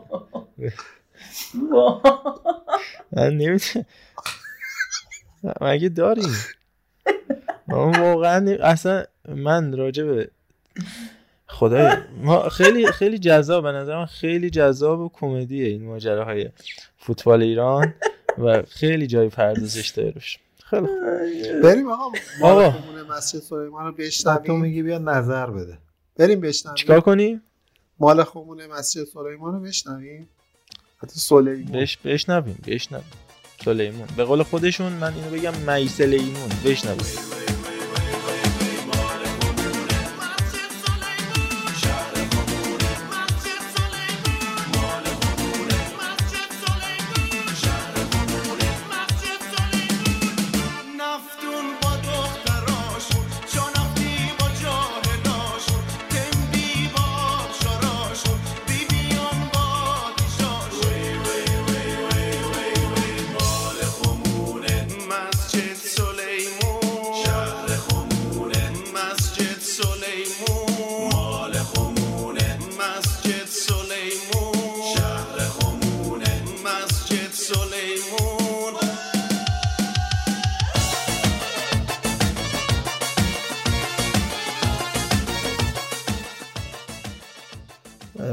فقط یه چیزی رو بگم. حالا ما تخریب میکنیم این بحث‌های مدیریتی و سیستم باشگاهداری و اصلا کلا مفهومی که از فوتبال مدرن در ایران داره پیاده میشه، یعنی اصلا مفهومی وجود نداره. ولی بگم اگر استانها و شهرهایی مثل خوزستان و به ترتیب بعدش اهواز آبادان یا خراسان به ترتیب بعدش مشهد و عرضم به خدمتون که استان آذربایجان، شهر تبریز و اینها و اصفهان اگر وجود داشت در کشورهای دیگه مثل انگلیس، مثل اسپانیا، از توش یه باشگاه‌هایی در می اومد که انقدر درآمدزا بود برای اون شهر و انقدر آدم جذب می‌کرد که خدا میدونه. خیلی جنوبی‌ها این مسجد سلیمانی که ما میگیم این حداقلش اینه که اولین فوتبال این مملکت اونجا انجام شده. بالاخره یک تاریخچه‌ای داره توی زمینه همین فوتبالش و طبیعتا این حکومت ها که میان و قدر این پتانسیل ها رو نمیدونن و حالا ممکنه که بیان اطراف مثلا تخت جمشید رو هم بخوان زمین کشاورزی بکنن و بگن آقا اینا رو مثلا به این بهونه تخریب بکنیم، اما فرهنگه و اون علاقه که اون مردم دارن که از بین نمیره که. و میگم این یه چیزایی هستش که این وسط داره نادیده گرفته میشه که ما تو دل این شوخیایی که از زهر تلخ داره داریم ازشون میگذریم. من خواستم اینو بگم که ما این چیزا رو میفهمیم، فکر نکنید فقط الان اپیزودو داریم میدیم بیرون که این چیزا رو بگیم، از بدبختی رو بگیم، ولی بالاخره یک عشقی وجود داره که باید بری اونجا ببینی واقعا که این جنوبی‌ها چه جوری ان حساب فوتبال. خدمت ترس کنم که عشق جنوبی‌ها فوتبال که فوق‌العاده است، ولی متاسفانه اصلا چیزی که مطرح نیست فوتباله توی مدیریت، مخصوصا باشگاه نفت مسجد سلیمان. میگم چون خودم باهاش خیلی آشنایی دارم، بچه‌های اونجا رو میشناسم، حالا با خیلیاشون دوستم، حتی تیم خبری اونجا رو کامل میشناسم. اون کسایی که میان سر کار واقعا اهل فوتبال، من نمیگم آدمای بدیان، واقعا ناآشنان، کاملا غریبن، اصلا نمیدونن فوتبال چیه، نمیدونن لیگ برتر، اصلا نمیدونن به قول رحمان رضایی با چه تی نوشته میشه. من خواستم یه چیزی اضافه کنم.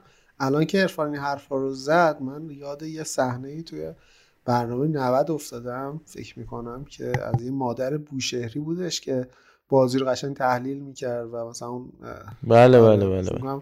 اونم یکی از اون صحنه‌هایی که واقعا اشک همه ما رو در آورد که در این حد علاقه من. آره اون شاهی میره اوت میشه، قشنگ خاطرم هست و این واقعا یکی از اون صحنه‌هایی بود که واقعا اشک همه رو شاید در می‌آورد، این همه علاقه و بعد اون برخورد. اصلا کاش میشد یکی یکیمون بریم و این مدیران رو از این چکایی که امروز یکیشون خورد میزدیم و شاید یه اتفاقات بهتری تو این کشور میافتاد. شاید مادر به نظر شاهین امسال تو لیگ برتر میمونه؟ نه اوت میشه میره دسته صفر میره چیه؟ بازی رو که اینا میکنن با بازی نینی درگرن اینا، ولی نه دفاع داره، باید دفاع هم طرف شمالش باشه هم طرف قبلش، اصلا دفاع نداره، هیچ دفاع اصلا تو دفاعی هم که اینا نمیرن، اینا بخدم تو میزن ولی خروس جنگی بودن با خروس اینا بازی کنن. حالا مادر دعا بگو که ان شاءالله شاهین امسال بمونه. نه بابا نمیمونه، خوابش دیدن نمیمونه، صرفا باید امیدوار باشیم دیگه، هیچ چیز جز امیدواری چاره‌ای کار ما نیست. این از این بحث و نفت مسجد سلیمان. اینو می‌خواستم تشبیه کنم که می‌بینید که هر الان 3 سال اخیر رو مرور بکنیم با مهدی تارتار این تیم اومده، فوق‌العاده بود، 17 هفته شکست نخوردن و واقعا تیم خوب و منسجمی داشتن، تیمی که همیشه برای نیفتادن می‌جنگید. هفته 20م بقاش مسجل شد، کلی بازیکن خوب مثل علیرضا علیزاده، مثل دروازه‌بانشون تحویل فوتبال ایران دادن، ولی سال بعدش کلا دگرگون شد، زیرو رو شد. سوشا مکانی یهو اووردن، بعد یهو اصلا معلوم نشد چی شد، وسط فصل رفت، دوباره حبیب فرعباسی اومد رفت تراکتور، فرعباسی الان رفته با تارتار زوب آهن. دو سال بعدش میاد کلا زیرو میشه مجتبی حسینی، وسط فصل مجتبی حسینی فسخ میکنه، یه طرف داریوش یزدی میاد، داریوش یزدی میره، محمود فکری میاد، محمود فکری دوباره فسخ میکنه، اسم سیروس پورموسوی، پورموسوی دوباره فکری میره، فرض کمالوند، کمالوندم که تکلیفش مشخص اصلا هیچ ولش کن. و دوباره 20 تا ورودی داشتن، 18 تا خروجی، تامینای تیم الان نساجی، نفت مسجد سلیمان، گلگهر، مثل رفسنجان، اینا همه تامینشون تهرانه. مگه میشه مثلا یوونتوس تو میلان تمرین بکنه یا تو روم تمرین بکنه، مثلا بارسلونا تو مادرید تمرین بکنه؟ مگه میشه همچین چیزی؟ نفت مسجد سلیمان همینطور، میگم نساجی و تیمایی که اسم بردم همشون تو تهران تمرین میکنن و فقط برای بازی میرن اونجا. این دیگه اسم اون تیم نفت مسجد سلیمان نیست که، اون تیم نفت تهرانه. همین دیگه، میگم دیگه آدمای اونجا رو نادیده میگیری. اصلا یکی از انگیزه های خوب تمرین کردن اینه که بری پیش تماشاچیه خودت تمرین بکنی، بعد بلیت بفروشی، بلیت هم نمیفروشی حداقل برای شادابی تیمت جلوی اونا تمرین بکنی. از جنوب اصلا می اینجا تمرین میکنی، یعنی چی؟ اصلا به دیوار بگی خداوکیلی گریهش به صدا در میاد. دقیقاً این از این. بریم سراغ بازی گلگهر و تراکتور، بازی که برگزار شدش و پیروزی عالی مردای امیر قلعه‌نویی. معمولا تو استقلال که بود امیر قلعه‌نویی اول فصلش افتضاح بود، آخر فصلش خوب شد. توی سپاهان و گلگهر برعکس شده، حالا قلعه‌نویی که سه ماه ببخشید بالا خواهد بود، آقای الهویی 2 ماه و فعلا مجتبی سراسیایی هدایت این تیم رو از لب خط بر عهده داره. خیلی خوب کار کردن. فیروز کریمی رو بگو 4 تا گل تو یه نیمه تیمش خورد ولی نیمه دوم رو برنده خارج شد، در واقع 1-0 برد. ولی با اون شناختی که از فیروز کریمی داشتم باید به زبان فارسی سخت از وسط باز می‌کرد تو کنفرانس مطبوعاتیش بازیکن‌ها رو، ولی خیلی آروم مهربون. بعد دیروز هم مسابقه کرد فکر کنم تو برنامه شبای فوتبالی بود با آقای توتونچی که خیلی هم دوست خوب ما هستن، فرمودن که ما نفهمیدیم چرا به ما گفتن بیا پارسال اون چند هفته آخر و نفهمیدیم چرا به ما گفتن برو و دوباره نفهمیدیم چرا به ما گفتن بیا و هنوزم نفهمیدیم و همچنان هستیم. اینجوری خب اداره کنی خب نمیفهمی که چرا یهویی توی یه رب 4 تا گل خوردی. با تقدیر سعید صادقی و مرتضی تبریزی و یونس شاکری عزیز که فوق‌العاده بود، 2 تا پاس گل عالی داد. یونس شاکری که خودش مهاجم نوکه فالس ناین داشت بازی می‌کرد قشنگ و صادقی و تبریزی مانو وینگرای راست و چپ رو دستش میومدن جلوتر، یونس عقب‌تر بازی می‌کرد، سرا رو می‌زد و البته فضا باز می‌کرد برای مرتضی تبریزی و سعید صادقی. خیلی خوب بازی کردش تیم گلگهر با بازیکنایی که گرفته. اگر تو بخواستی نفته مطمئن باشید امسال جزو مدعیای اصلی محسن فروزان تو دروازه، علیرضا آرتو دفاع فوق‌العادهشون جایگزین خوبی بوده برای علیرضا ابراهیمی، در کنار اون هم کلی بازیکن خوبه دیگه، خیلیاشون تو تیم‌های بزرگ ایران بازی می‌کردن. جدی بگیرید گلگهر رو، هفته آینده راجبشون بیشتر صحبت خواهیم کرد اگر موافق باشید. سهیل خودت شروع کن، راجب قاسم حدادیفر رو مشکلاتش بگو. ما راجب قاسم که بازیکن فوق‌العاده مهمی بودش و در حالی که با بیمهری جدا شد داشتیم راجبش صحبت می‌کردیم، ولی خب ماجرا جور دیگه‌ای انگار وصف شده. بله حتما من هم در مورد قاسم حدادیفر اضافه کنم. خیلی بازیکن با اخلاق و خارج از اون مستطیل سبز، خیلی شخصیت و کاراکتر بسیار بسیار رؤوفی هم داره. راستش من اونجوری که شنیدم خب بازیکنی که 3 بار رباط میده یه ذره تو این سن به خصوص سخته براش توی تیم بودن و آقای تارتار هم گفته بود که خب 1 ماه و نیم تمرین کن ببین شرایط چجوریه، بعدش حالا با هم تصمیم میگیریم و بعد این مدت گفته بود که اگه کنار دست خودم باشی و نمادی از کریم باقری برای ذوب آهن باشی خب خیلی بهتره، میتونی در آینده برای این تیم خیلی مفید باشی از این حرفا. ولی خب قاسم گفته بود که من دوست دارم بازی کنم و علاقه‌ای به نیمکت و مربیگری ندارم، به خاطر همین فکر میکنم نباشم بهتره. ولی از یه طرف دیگه حالا ژورنالیستای اصفهان میگن که آقای تارتار یه توهینی داشته به قاسم حدادیفر. من نمیدونم واقعا این صحت داره یا که نه، اما نه مهدی تارتار همچین کاراکتری داره و نه قاسم حدادیفر. نمیدونم واقعا یه ذره ماجرای سختیه در موردش قضاوت کردن، حتی برای ما ایرانی‌ها که کارمون قضاوته. پس به همین خاطر ببینیم چی میشه و حیف قاسم حدادیفر، حتی میشه گفت شناسنامه ذوب آهن در لیگ جدید از سال 80 بازیکنی که خیلی توی این تیم زحمت کشیده، واقعا تلاش زیادی کرده از اون گل زیباش به استقلال بگیر تا حالا هرچی به عقب‌تر بریم صحنه‌های خیلی خوبی برای این تیم ساخته. شاید اون فینال فینال حذفی با آقای یحیی و اون قدم آخری که توی لیگ کم آوردن یه ذره حالا کارنامه و ویترین افتخاراتش هم خالی گذاشته، ولی خب نمیشه از زحماتی که برای تیم گذاشته دریغ کنیم. فکر میکنم که جدا بشه با این اوصاف، مگر اینکه از طرف باشگاه باهاش صحبتی بشه که بازی کنه برای ذوب آهن و الا گفته بود که من هیچ جوره مایل به بازی نیستم. معمولا به این بازیکن‌های این شکلی ما توی دورتموند سباستیان کل و من یادم میاد، نمیدونم خب از این دست بازیکن‌ها خیلی توی ذهن خیلی هم میاد، ژاوی حتی نمیدونم راول گونزالز که سال آخرشون رو. آقا رفا میخواد چیزی بگی؟ بله با اجازت ببخشید من میرم خواستم فقط بگم که ویترین افتخارات قاسم حدادیفر با یک فینال آسیای واقعی که با شرق آسیایی بازی میکردن حداقل مزین شده، چون همین این فینال رفتنه برای خیلی از تیم‌ها مهمه و همین قاسم اینو بگم. بله بله و همین دیگه. من نمیدونم کجا بودم واقعا، یادم نمیاد حرفمو، ولی اینکه امیدوارم که حالا سرنوشت خوبی براش داشته باشه. یادم رفت واقعا رشته کلام یادم رفت. آقا حکیمی آره ببخشید چون حس از جایی که فکر نمی‌کردی احساس می‌کنم یه نه این ببین اونایی که چیزی برای دست دادن ندارم یعنی چیزا رو میگن دیگه. الان بردن هوادار تو هفته اول این کارا رو هم میکنه اشکال نداره. آقا بگذاریم من در مورد قاسم توضیح بدم که گل 4 هم زد فینال آسیا بوده و کاپیتان هم بوده تو اون بازی. بله میلان زد آقای زلاتان تو فینال آسیا اون کاپیتان هم وارد زمین شد تو اون بازی و خب متاسفانه بازی رو واگذار کردن. همون بازی معروفی که آقای خیابانی گزارش خیلی خاص داره که میگه بچه‌ها برگردید همون بازیه.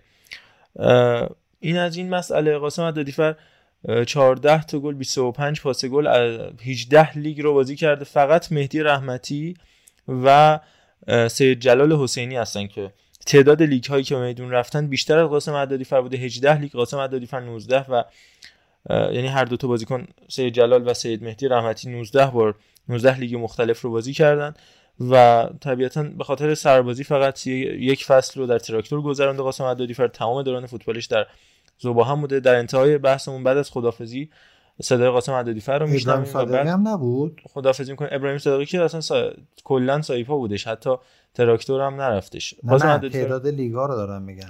نه چون که ابراهیم صادقی تو دو فصل اخیر خدافظی کرده بود. سال گذشته که سرمربی بود در کنار شد. سال گذشته ترش هم کلا سرمربی بود.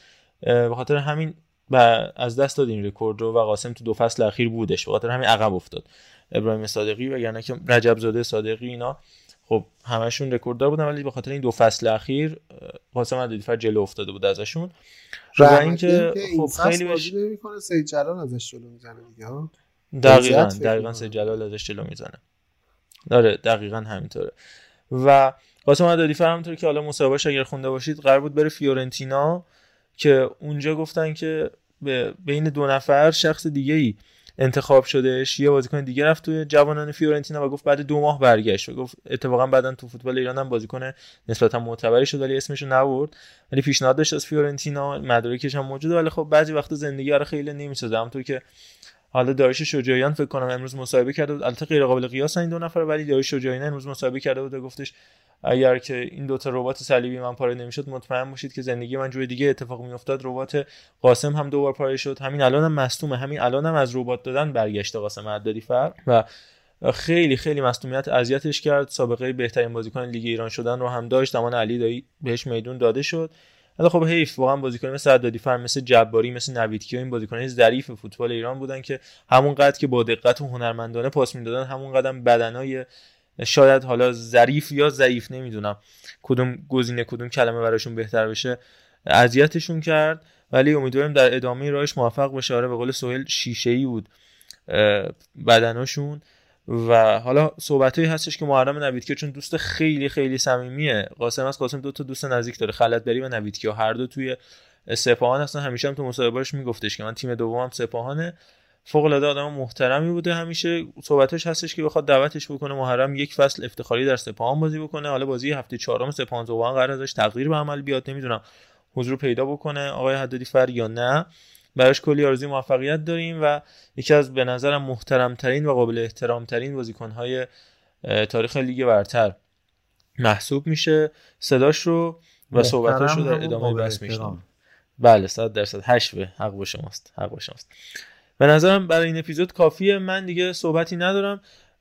بچه‌ها میتونن صحبتی پایانیشون رو انجام بدن و من راههای ارتباطی رو خدمتتون عرض می‌کنم. خیلی ممنون که با ما همراه بودین. ببخشید که من تو این اپیزود اومدم و شاید وسط بحث‌های قشنگ و حرفه‌ای بچه‌ها یه مقدار جواب فقط عوض کردم و همچنان هم دنبال پاسخ به سوالم هستم که آیا یحیی گل‌محمدی مربی بازی‌های بزرگ هست یا نه و ازتون میخوام که اگر نظری راجع به این دارید برامون بذارید توی حالا اینستاگرام یا توی کست باکس که بخونیم و ببینیم که نظر شما چیه. خیلی ممنون. انشالله که سلامت باشید. منم خیلی ممنونم ازتون که گوش کردید. امیدوارم که اپیزود پرباری بوده باشه. سر جواب میلادم من بخوام پاسخ بدم برای لیگ نیاز نیست شما بازی‌های بزرگ رو ببرید. به گفته جناب فرگوسن دقیقاً اون 5 تیم بالای جدول رو شما نبر، بیا بقیه تیم‌ها رو ببر قهرمان میشه. کاری که یحیی گل‌محمدی خوب انجام میده همینه. و ولی برای تورنمنت‌های خارج از ایران، یعنی همین جام باشگاه آسیا، نمیتونیم بندازیم وزن روی یحیی گل‌محمدی. شرایط یه جوریه که دیگه یه دفعه اختلاف زیاد میشه، یعنی به النصر بخوری یا به الهلال بخوری تکلیف در هر دو صورت روشنه، چه برای استقلال، چه برای پرسپولیس، چه برای سایر تیم‌ها. شب و روزگار خوش، خدا نگهدار. من قبلش جواب سوال آقای اشراقی بدم. 29 تا بازی با تیم‌های بزرگ داشته، حالا چه ایران و چه گردن کلفتای آسیا، که 5 تاشو باخته و 15 تاشم فکر کنم برده، 9 تاشم مساویش، همچین چیزی. 29 تا بازی بزرگ انجام داده واقعا؟ آره، میخوای آمارشو برات میفرستم. یا کلا؟ آره، یا کلا بازیایی که خارج از ایران بازی کرده رو بزرگ. نه همین الان برات میذارم اینجا که ببینی. 29 تا بازی داشته و خب عملکردش هم چندان بد نبوده دیگه، 5 تا باخت و ارزم به خدمتتون 15 یا 16 تا. میخوام ببینم که واقعا اون 29. آره الان همین الان ارسال بفرم ببین که آره 5 تا باخت و 15 تا برد. تاجیکستان رو اصالت تاجیکستان رو بازی بزرگ داشت. کلا دیگه حالا النصر، پرسپولیس، فولاد، الوحده، هر کدوم تیمای بزرگ ایران و آسیا دیگه که هیچی. خدا وکیل الوحده رو ول کن، ولی من تیمای بزرگ رو اولسان میدونم، نمیدونم مثلا النصر میدونم. آره اسد رو برده خوب بوده، الدوحیل رو هم برد هم باخت، ولی کلا تیمای اماراتی به غیر از العین که خب واقعا سطحش از تیمای اماراتی بالاتره رو خیلی قبولشون ندارم واقعا به عنوان بازی بزرگ. حالا بگذاریم، حالا دیگه اینم یه جور برداشته. من میگم بازی‌های مهم دیگه، حالا بزرگ شدم همون مهم باشه، نمیدونم به اولسان باخته، به الوحده باخته، نمیدونم. و به نظر من مرد بازی‌های بزرگش اگه ترسون نباشه حرف دیگه ای نیست. خیلی قسمت خوبی شد واقعا، خودم لذت بردم از صحبت‌های آقای عشیزاده. شب و روزگار خوش، انشالله که هفته خوبی. خواهش می‌کنم. بچه‌ها دمتون گرم، خیلی خیلی ازتون سپاسگزارم که با ما بودین. همینطور شنوندگان نازنین با ادسین توتال فودکست همراه باشید در تلگرام، اینستاگرام، توییتر و از همه مهمتر کست باکس ما. کامنتاتون رو بذارید، خیلی دوست داریم که نظراتتون رو یا بشنویم یا بخونیم. سپاسگزارم از همراهیتون. شب و روزگار به قول دوستان خوبمون. خوش با صحبت قاسم حدادیفر و تیتراژ با شما خداحافظی می‌کنیم. مرسی فوتبال، خداحافظ تا هفته آینده. موضوعی که منو ناراحت می‌کنه، ولی دیگه این تن خسته جان به لبش راهی نیست. ولی میگم من با عشق این پیرنو پوشیدم، از روز اولی که پوشیدم این پیرنو بهش عشق داشتم، ازش لذت بردم، برای تک تک دقایقش جنگیدم، هزار بار زمین خوردم، بلند شدم، ولی هیچو به این پیرن نفروختم. حالا هیچ منتی هم سر کسی نبوده، هر چی بوده عشق و علاقه بوده و دوست دارم آخرین بازی من با این پیرن انجام بدم. ولی عطایا بختینی باشه محمد جلیل قاسم حدادی فرار گل با هم برمیگرده به بازی 3-1 میشه حساب کار. تو یه نفرم زدن رفت مترجم چاماده میشد میگفت چه اتفاقی افتاد. همون سنده هسته رو این ضربه پایچم رفت به سکون دست دستان خوب از فرمی زبانه میکنه کنه تونسه